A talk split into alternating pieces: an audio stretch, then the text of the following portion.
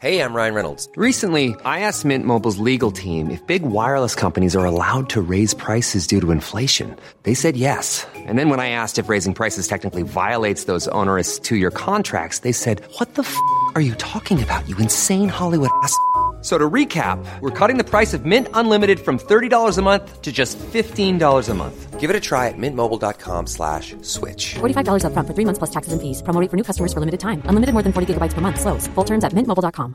Planning for your next trip? Elevate your travel style with Quince. Quince has all the jet setting essentials you'll want for your next getaway, like European linen, premium luggage options, buttery soft Italian leather bags, and so much more. And it's all priced at 50 to 80% less than similar brands. Plus, Quince only works with factories that use safe and ethical manufacturing practices. Pack your bags with high-quality essentials you'll be wearing for vacations to come with Quince. Go to quince.com slash trip for free shipping and 365-day returns.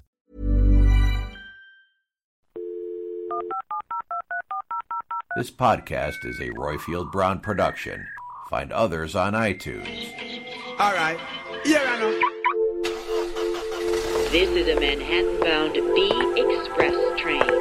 The next stop is Grand Street. Mind the gap. Welcome to Skylines, the CityMetric podcast. I'm John. And I'm Barbara, and this week we're talking about one of the biggest stories in the world today the urbanization of China. Is uh, what I call the China's new city building movement, which pretty much started. Um, like we pretty much got to start around year 2000 um, with the beginning of the Go West initiative, which was this uh, massive uh, government project to develop the inland cities of China. Now, what's confusing about this is that they can build a downtown area really, really quickly. Five years from like being farms and villages to having like you know an array of 60 skyscrapers, right? So I have a confession at the start of this, which is um, I've never actually been to China. Uh, I've never got near it. The furthest east I've gone is is Dubai, I think, um, which is a whole a whole different podcast. Yeah. but but you've been, you lived there for a short time, didn't you? Yes, so I um I had a slightly strange experience of China compared to other people in that I didn't go on a holiday and then go to lots of cool Chinese cities. I went and I lived in Shanghai for about two and a half months um, and worked there and stuff. So um, it was a slightly bizarre thing where I just went and lived in this massive, massive city and was like, whoa, this is like nowhere I've ever been before. London definitely isn't like this. Um, so tell us about Shanghai. How did it how did it differ from your your experience of cities Um, before? It's absolutely enormous. It's kind of it. Something I really liked about it is that it's a bit like New York in that it's a very specific. It's done basically on a grid system. It might not always look like that on a map, but the way the road signs are done is kind of very clear because you have roads which have west and east, or else north and south. And then on every single sign, it will tell you kind of which numbers are which way. And there's this kind of acknowledgement in the planning of the city that it's so huge that you need kind of all kinds of help to kind of navigate it. But it is, it's kind of, it's, a lot of it is very brand new. So on one side of the river is something called the Bund, which is um, a kind of a strange panorama of very European looking buildings, which were built by European countries um, in Ch- in Shanghai while they were there. Um, and then across the river, you have this kind of completely different view, which is do these insane, huge skyscrapers. So there's one called, which people call the bottle opener, which has a, gap up halfway up, just because why not? Um, and then there's something called the Pearl of the Orient, which is this huge, basically a satellite tower with a museum in the basement, which again is must be much, I don't know, twice as tall as a shard or something. Um, and again, and this entire financial district was built on marshland in the space of about 10 years, I think. Um, so, yeah, the whole thing, when you come from London, where things were kind of gradually built, mostly a really long time ago, sometimes there's a new skyscraper, it's not very tall, it takes them ages, it's not very good. Uh, it's just a completely different scale of development. I mean, I think that's the sort of the, the one of the biggest stories in in the sort of world of, of cities is the uh, the rate of urbanization in China. I mean, there's the stat you hear a lot, that particularly if you read CityMetric, that you know, in they think 2008, for the first time in history, a majority of the world's population lived in cities. Well, the rapid urbanization of China is a pretty big part of that. It wouldn't have happened otherwise. So, as recently as as you know, the 1960s, it was something like a fifth of the Chinese population were living in cities, and everyone else was basically on a farm somewhere. Um, and then, you know, since since the 60s, that's just totally flipped over. And sometime in the last couple of years now, a majority of the Chinese population is is urban. and because China is you know something like a fifth of the world's population in one country, that's the thing that's really tr- that's had the biggest impact on the urbanization of humanity as a whole. I think. Yeah, and I think that also, I mean, this is partly to do with obviously the sheer scale of the country, but I mean, in Britain, when we think about urbanization, we think of people moving to urban centres which already exist, and there aren't that many of them, and people again gravitate more towards London sometimes than to smaller northern cities or whatever. In China, what this means is these this swelling of cities that you've never heard of, um, which kind of double in size because people move from their relatively rural area nearby to this urban, what they think of as an urban centre, but which in the scale of the number of Chinese cities is kind of relatively insignificant. Mm. But I guess a part of that is, I mean, China actually, for a country that seems to be encouraging rapid moving and rapid urbanization, has very strict rules on where you can and can't move. Um, so I think that actually, in a way, although Beijing and Shanghai are kind of giant super cities, they aren't as huge and sprawling and horrible as they could be because actually it's quite hard to move to one of those places if you're not from somewhere nearby because you have to register um, and you effectively would have to get a special work visa in order to move there. And the Chinese government's being a bit more uh, lax on this. It's called hukou, it's like your hukou papers are kind of where you're allowed to live, um, and they're a little bit more relaxed now, but not really. But you can kind of see the benefit in that slightly when you consider that you're getting loads of quite flourishing cities now rather than just two. Mm. I, I, think one of the interesting things about China, which you've already alluded to, is that it's kind of doing urbanization a different way round to the way we're used to. So generally, in in the West, the city will grow because people move to it, and then in, they realise they need to build more houses and y- panic. Yeah. yeah. Whereas in in China, they build the cities and then people arrive. Um, but one one slightly odd side effect of that is there's a period where the cities just sit there empty. Um, and, and they're, they're, often reported on in the West as, as these things called ghost cities. And we know a guy who literally wrote the book on the subject. Next station is Fuxingmen. Fuxingmen is a transfer station. Passengers for line 2, please prepare to get off. 列车在复兴门站停车时间较短，请下车的乘客提前做好准备，抓紧时间下车。谢谢您的合作。Hello, my name is Wade Shepard. I'm the author of Ghost Cities of China, which is a book that chronicles the two and a half years I spent traveling to and living in China's new cities, which is more accurately um, what China's ghost cities are. I first ended up in China in 2005. I was a student at Zhejiang University.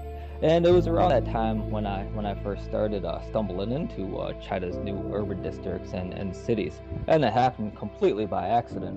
Um, I was working on a project about of all things, uh, China's modern hermit tradition. So I was down in uh, Zhejiang province, out, out in the mountains, um, near near a small town, a small city called Tiantai. Now near here is one is where the Tang Dynasty poet Han Shan um, had his uh, famous hermitage, uh, far from the world of dust. Um, so I was gonna go and try to find my way out to it and uh, just write a couple stories about that. Actually, ended up being of significance about this trip. Um, really wasn't anything to do with Chinese hermits. But when I arrived in Tiantai, um, rather than making a right out of the bus station, I made a left. Um, and I found myself within a matter of moments within this entirely new um, urban district. Um, completely new streets, completely new uh, five story buildings, uh, shop fronts, um, apartments, everything you can imagine um, a small city would have, except for people. Now, this was uh, this was around 2005, 2006 at that time, and this was a few years before the first Ghost City report started coming out in the international media. So I had no idea what I was looking at. Um, I've been traveling the world for about eight years up up up until that point. Um, went to about 45, 50 different countries, and I have never been in a city uh, without people before. So I was a little bit enthused. I was I was quite a bit younger then, probably about 25 years old or so, and um, with a big burst of what you could call maybe immature enthusiasm, I rushed back to uh, my university and uh, I sat down, went, went into my professor's office, and I'm telling him about my new great discovery of this uh, city without people. Um, outside of Tiantai in Zhejiang province.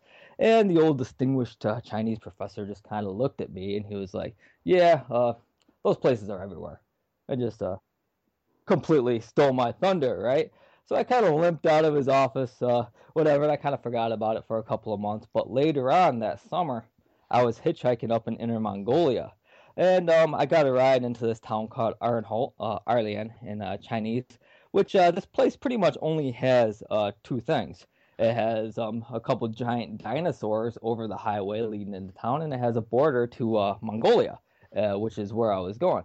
But anyway, so I walked down from the highway and into town, and I found myself in another completely new uh, new district uh, without people, um, buildings, streets, and this is kind of in the desert, so it's kind of like sand dunes, kind of like rising up over the abandoned buildings. And if there were tumbleweeds there, there would uh, definitely be tumbleweeds rolling by.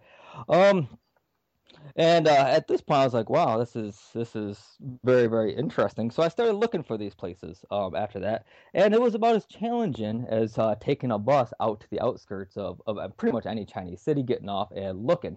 And I found that my professor was right. Um, these places really are everywhere. Okay, so the obvious question is like, who who is building these things? Where do they come from?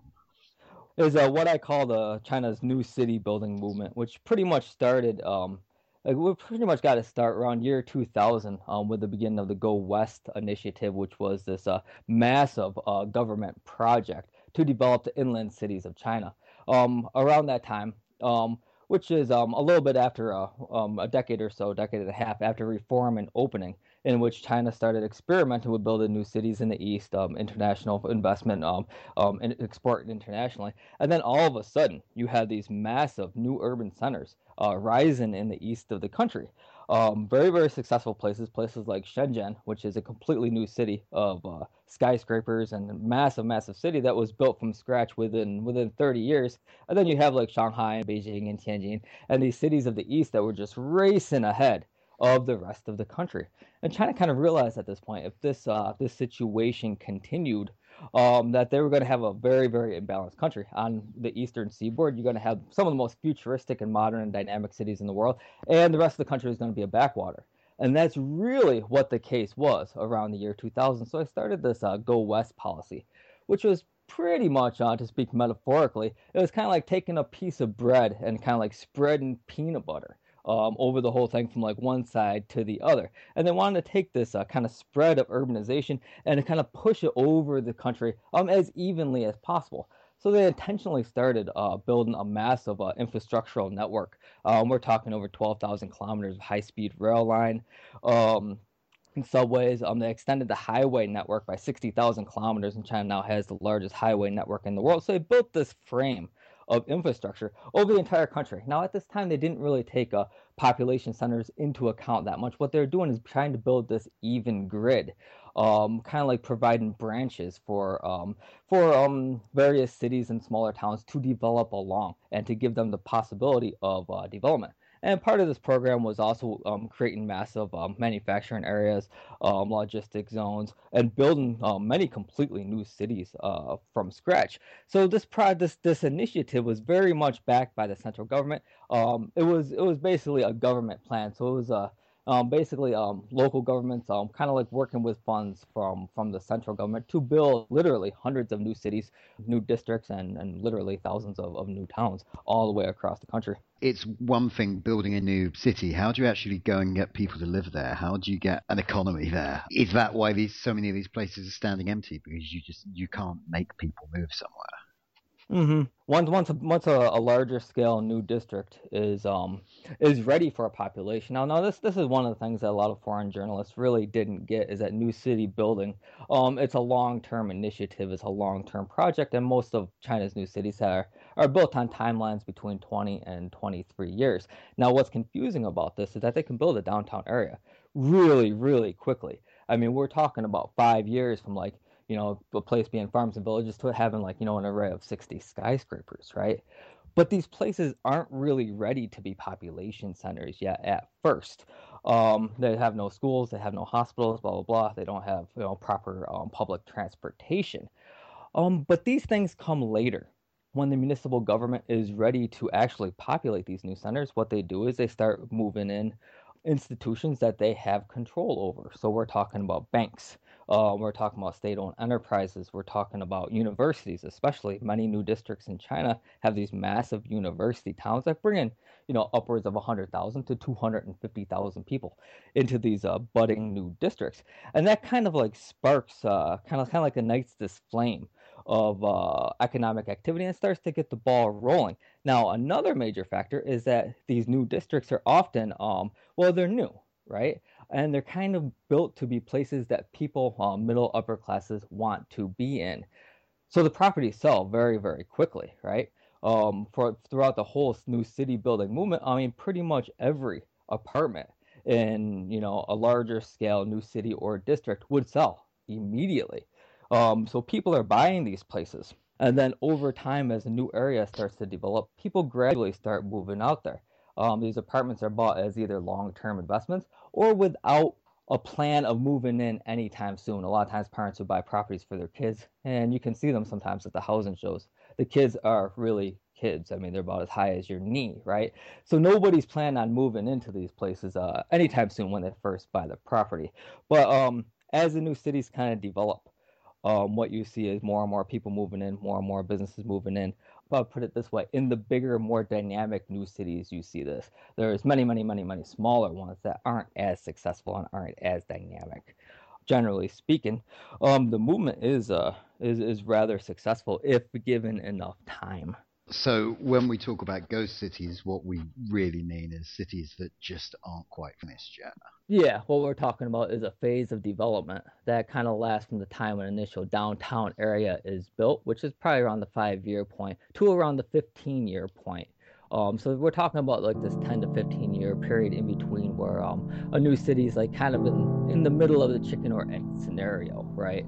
Um, no one's going to move into a new town that has nothing, and businesses aren't going to really move into a place that doesn't have people. But um, that gradually works itself out in the larger scale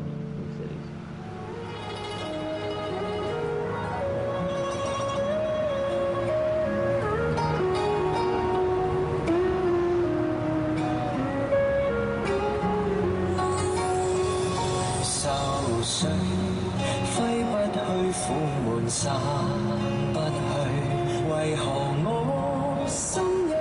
空虛？列车在复兴门站停车时间较短，请下车的乘客提前做好准备，抓紧时间下车。谢谢您的合作。Mean, obviously, Wade's making it quite clear that these places are everywhere, but the, bizarrely, the same thing basically happened to me, where I kind of went on a day trip to just a random district that I found on a map of Shanghai, and kind of arrived there and was like, oh, this place isn't really happening yet. And there were just these kind of roads that just went off into the distance with these empty houses, empty shopping centres. It was kind of, it was amazing. But again, I suppose maybe it's filled up now, maybe it isn't. But um, I guess I'll just keep building them. Yeah, I mean, you'd imagine that, that Shanghai is probably a relatively easy place to, to fill up compared yeah, to a lot. exactly. Yeah. Um, we should probably do a quick um, geography lesson's the wrong phrase because we're probably going to get stuff wrong. But um, b- before I did this job, I had no idea of the internal geography of China, um, and I don't know how widespread that, that ignorance is. Maybe I'm just an idiot. But let's let's let's talk about that for a second. So, I think part of it is that actually, if you're talking about urbanism, you need, like, realistically, you'd actually want to know quite a lot about Chinese cities. But we don't. In most countries, there's not more than one or maybe two cities that are economically or politically significant. But in China, there are lots with very high populations and quite successful Yeah. industry, and so most people, I think, don't know about most of those places. yeah, so you do get these these places, you know, bigger than London, but that they're not household names in the way somewhere like Chicago or Rome or wherever it is. Mhm. Let's kind of talk about some of the uh, some of the biggest ones. So in the in the north, you've got the kind of capital region where you've got Beijing and you've got uh, Tianjin, which is also about 12 million people or something crazy, but that's just the port city for Beijing. Um, and then further south down the coast, you've got Shanghai, which is Shanghai's the the main business city, right? Which yeah, is, the uh, financial and also I think most Western companies that have a base in China definitely have one in Shanghai, if not elsewhere as well. So that's probably the most outward-facing place. I think it was kind of the creation of Western imperialism, wasn't it? Shanghai. yeah, it was. Yeah, and in a funny kind of way, it's quite satisfying. that It's now been reclaimed as this massive financial center for China itself, Mm. um, using all the kind of architecture and infrastructure that, w- that the West kind of brought enforced upon it. In the first Yeah, place. yeah. I mean, the West kind of built Shanghai to trade with China, and now China uses Shanghai to trade with the West. So Yeah. that showed us. There's a nice Um, symmetry there. And then, and then, um, much further south, you've got the Pearl River Delta, which is where um, it's Hong Kong, uh, Guangzhou, which which I just mispronounced, cause, but which which I think is uh, that's Canton. We historically called it, wasn't it? Yeah, I think so. Um, and then Shenzhen as well, and I mean, loads. Yeah, there's something like nine cities that would be, you know, in the top five cities in Europe in just this one urban area, which is just crazy. Yeah. Um, but something it's worth pointing out is all these places are in are in the east. Um, they're all quite hard by the, the, the Chinese coast. Um, there's a city further inland called Wuhan, which which uh, comes up quite a lot in the history of China. I read quite recently because it's where Mao Zedong is from. Um, but Wuhan is consistently referred to as central China, and they looked at it on a map, and it still looks like it's pretty near the coast because you know historically what historically China was just what is now like the, the, the eastern third of the country, and you know the the west is basically empty. Um, so you know, not only do, do they have all these cities in a scale that we, we can't really imagine, they've still got all this land to build on if they wanted to. I mean, Yeah.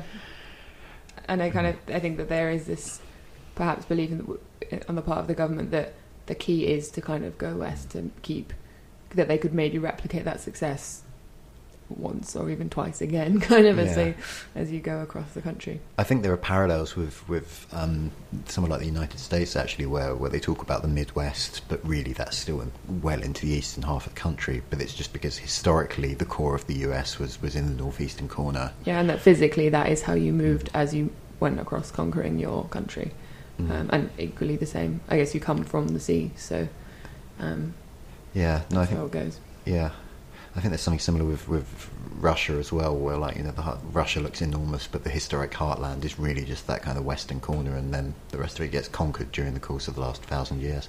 Yeah, and obviously you don't want to base a lot of your important stuff on somewhere near a border where you could get invaded from, whereas China is kind of strongest at it.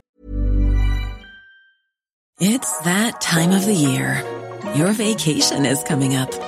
You can already hear the beach waves, feel the warm breeze, relax, and think about work. You really, really want it all to work out while you're away. Monday.com gives you and the team that peace of mind. When all work is on one platform and everyone's in sync, things just flow wherever you are. Tap the banner to go to Monday.com. Hey, I'm Ryan Reynolds. Recently, I asked Mint Mobile's legal team if big wireless companies are allowed to raise prices due to inflation. They said yes. And then when I asked if raising prices technically violates those onerous two year contracts, they said, What the f are you talking about, you insane Hollywood ass? F- So to recap, we're cutting the price of Mint Unlimited from $30 a month to just $15 a month. Give it a try at mintmobile.com slash switch. $45 upfront for three months plus taxes and fees. Promo for new customers for limited time. Unlimited more than 40 gigabytes per month. Slows. Full terms at mintmobile.com. Hiring for your small business? If you're not looking for professionals on LinkedIn, you're looking in the wrong place. That's like looking for your car keys in a fish tank. LinkedIn helps you hire professionals you can't find anywhere else, even those who aren't actively searching for a new job but might be open to the perfect role. In a given month, over 70% of LinkedIn users don't even visit other leading job sites. So start looking in the right place. With LinkedIn, you can hire professionals like a professional. Post your free job on linkedin.com slash people today.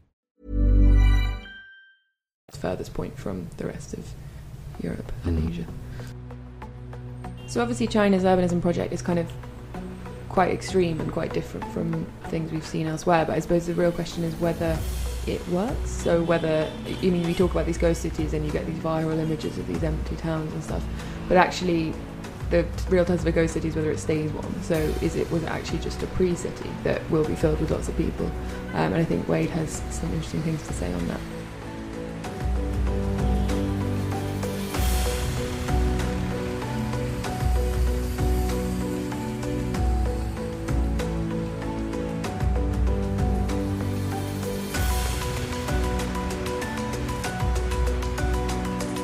Hype sells, right?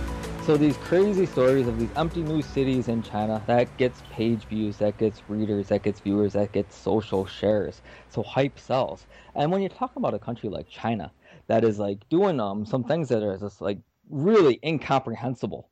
Um, if you just look at it quickly from like a Western perspective, um, it's a gold mine for kind of hype-based journalism. Now, whether we're talking about China's urbanization movement, China's stock market, China's economy, right? It is a, a, a, literal gold mine for journalists who are, you know, looking to get like a lot of readers. Now, what we find is when we look at these stories and we really look into the background of it, we look at we look at the historic context and we kind of try to learn you know China's system of doing things, which is very different than in the West. You can't just you know take a Western model of, of how things work, even the things that we take for granted, right, as as being just the normal way that things work, kind of like the economy, and apply it to China because it's very different. China has its own systems.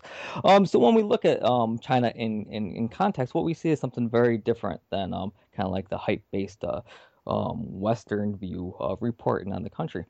And when we talk about China's ghost cities, uh, the first ghost city report came out in 2009. An Al Jazeera reporter, um, who later on got kicked out of China for her hype-based reporting, um, who was the first journalist in like at that point the first journalist in 20 years to be kicked out of the country. Um, that gives you an idea of kind of what she was looking for. Um, she went out to Ordos Kangbashi and she called the place a ghost city. Now the problem is she showed up uh, when the when the city it was five years old. You know, she showed up at the five-year point of development, right? That means that you know Ordos Kangbashi is a completely new city out out in the desert um, that the that the government um, um, decided to build, right? And she showed up at the five year point and called it Ghost City. Of course, a new city can't. I mean, it's a, it's a new city for three hundred thousand people. Of course, you can't build a completely new city and populate it within five years. That's absolutely ridiculous, right? Um, but anyway, she showed up, took pictures of the empty houses. A lot of them weren't even ready for residents yet. I mean, the place is still a construction site, right? And said, "Oh, Ghost City, you know, this place is built to boost GDP and whatever, right?" And that narrative really stuck because in the Western context, you go into a place, you see it's empty of people, you say, "Oh, this is a failure." Right?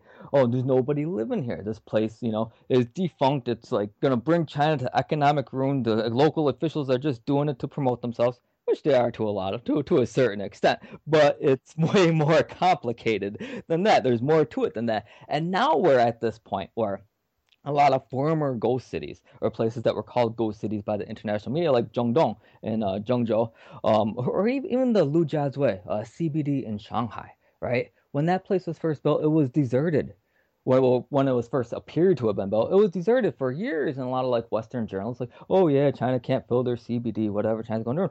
But then the local government flipped the switch, moved um, the banks in. Now the place is like, you know, one of the icons of you know global economics. I mean, it has like 99 you know plus percent um, capacity. It's it's filled up, right? And what we see, we see a lot of these uh, former ghost cities filling up with people, filling up with businesses and what's interesting is that you know the kind of dominant mainstream international media doesn't go back and look at these places. Say, oh wow, you know this this place actually you know filled up with people. Maybe maybe we were maybe we were wrong here. What happened? You know this is like this miracle, this crazy you know urbanization movement um, actually worked here. No, they don't do that. What they do is they go out and they look for the next ghost city, right?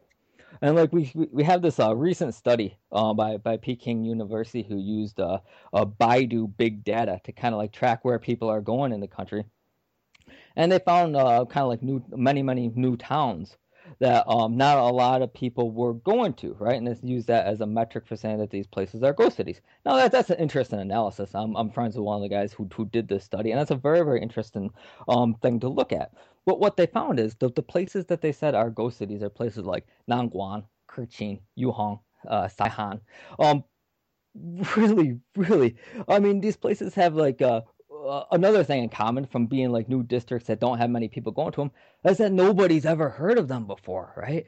I mean, I've been traveling in China for a decade. I didn't hear of any of these places. You talk to most Chinese people, they can't tell you um, where you know Kerqin is, right? I mean, these places are very, very remote uh, very, very, very marginal, right? And using them as, is kind of like a lens through which to view China's broader economy is like looking at a place like Ironwood, Michigan, right? To talk about the broader economic well being of the USA. It's just not a proper metric to make uh, uh, such an analysis.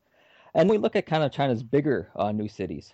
Uh, places like Tianfu, uh, new districts of Wuhan, um, um, Nanjing, right? Uh, Shenzhen, even. I mean, we're talking about some of the most economically, dyna- economically dynamic cities in the world now, right? Some of the most successful cities in the world. But a decade ago, about 15 years ago, were populated new districts. So we kind of have this imbalance, uh, an, an imbalance analysis when we talk about uh, China's new cities. I mean, here's the thing, right? A lot of the places that we take for granted in China today as being, you know, vibrant new cities um, you know, as I said, you know, 10, 15 years ago, there were ghost cities, right? But you don't get like a, a notification on your mobile phone when you arrive in one. I mean, there's no sign saying you are now standing on the site of a former ghost city. No, it just looks like normal city, right? Mm. It just looks like normal China. And the thing is that, you know, ex ghost cities aren't news.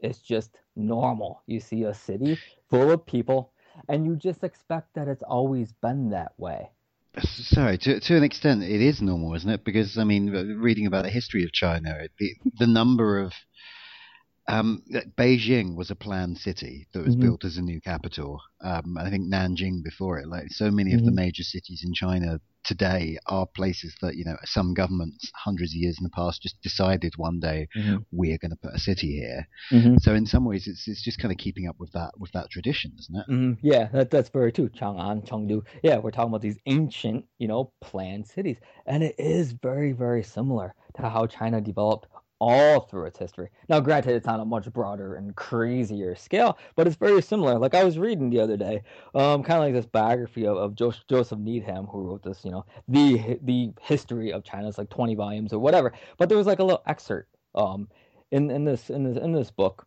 um, about him reading over kind of like this old, you know, travel manual from these like Portuguese um, priests who were in China, and they were just marveling at the fact that China was building these very elaborate, very, very expensive, mm. just very, very, at the time, modern bridges out in the middle of nowhere, right?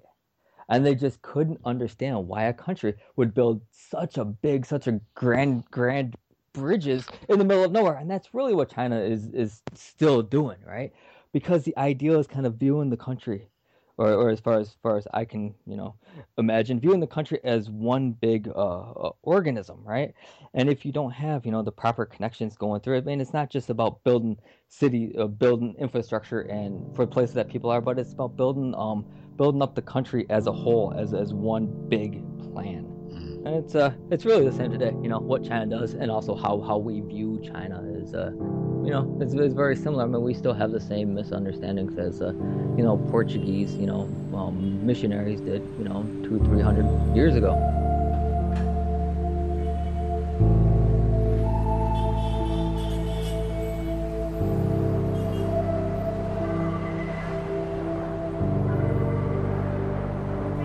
It's time for the first of a whole new segment, a whole new interactive segment indeed, in which someone out there in the big wide world is going to tell us about their city.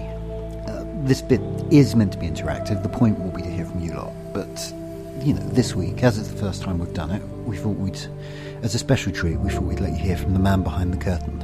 Here's our producer, Roifield Brown. Hello, my city is Birmingham, which you can probably hear from my soft Brummie accent.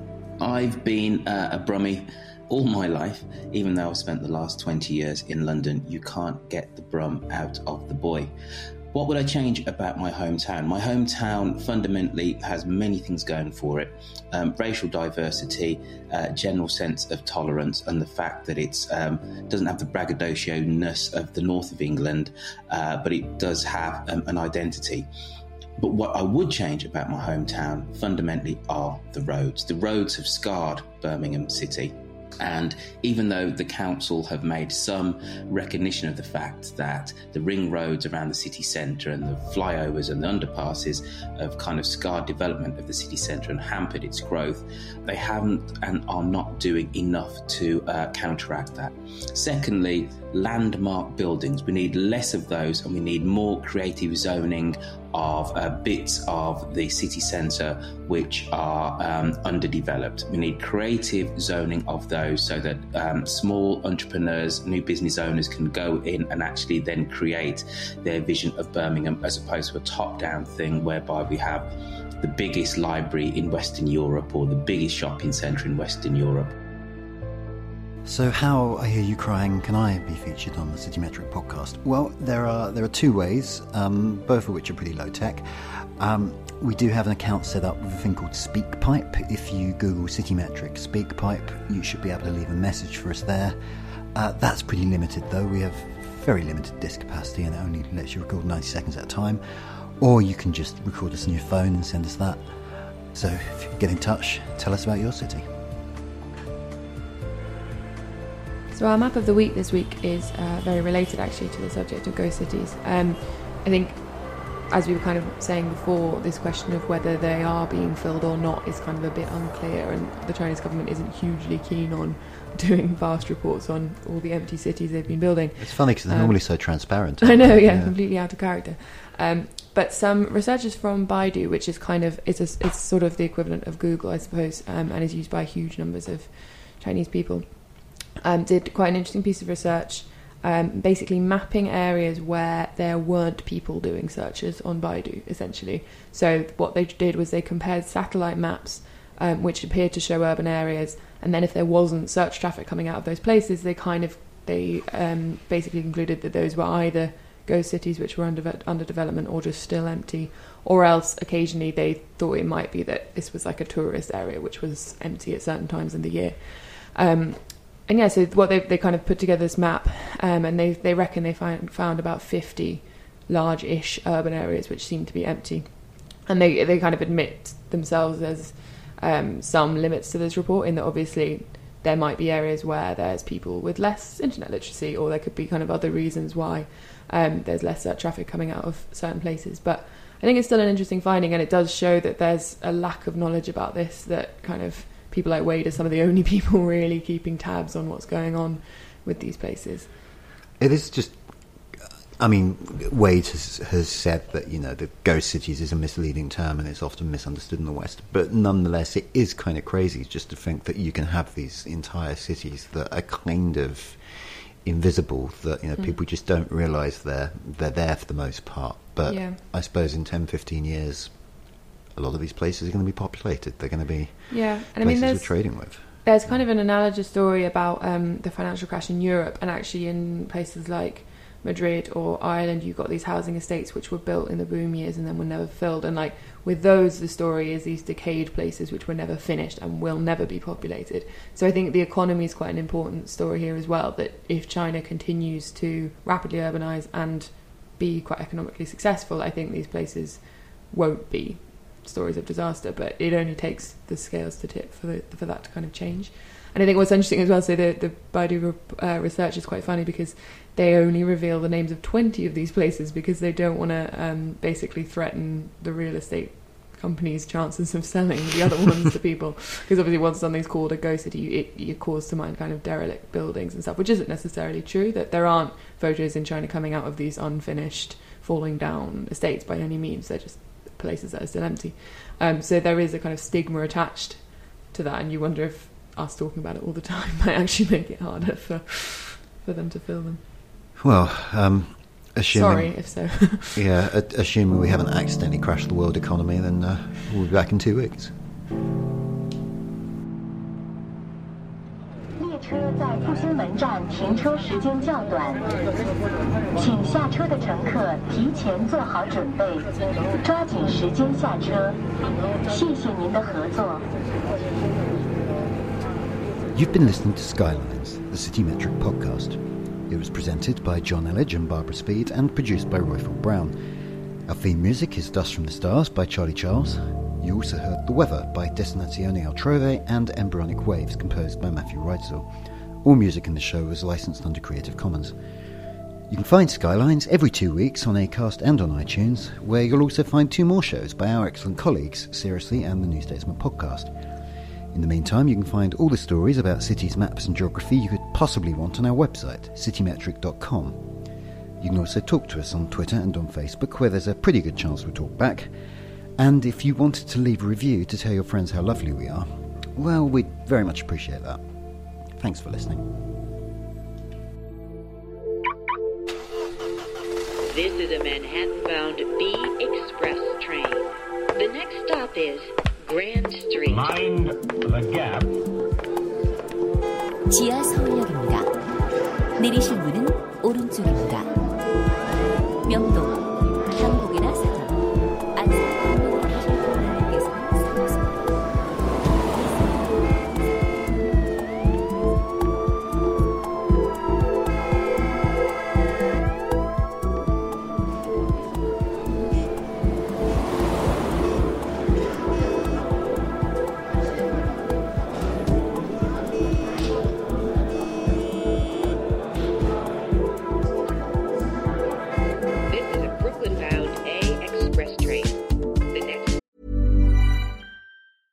Hey, it's Paige DeSorbo from Giggly Squad. High quality fashion without the price tag. Say hello to Quince. I'm snagging high-end essentials like cozy cashmere sweaters, sleek leather jackets, fine jewelry, and so much more. With Quince being 50 to 80% less than similar brands. And they partner with factories that prioritize safe, ethical, and responsible manufacturing. I love that. Luxury quality within reach. Go to quince.com slash style to get free shipping and 365 day returns on your next order. Quince.com slash style. When you need mealtime inspiration, it's worth shopping Kroger, where you'll find over 30,000 mouthwatering choices that excite your inner foodie. And no matter what tasty choice you make, you'll enjoy our everyday low prices, plus extra ways to save, like digital coupons worth over $600 each week. You can also save up to $1 off per gallon at the pump with fuel points. More savings and more inspiring flavors make shopping Kroger worth it every time. Kroger, fresh for everyone. Fuel restrictions apply.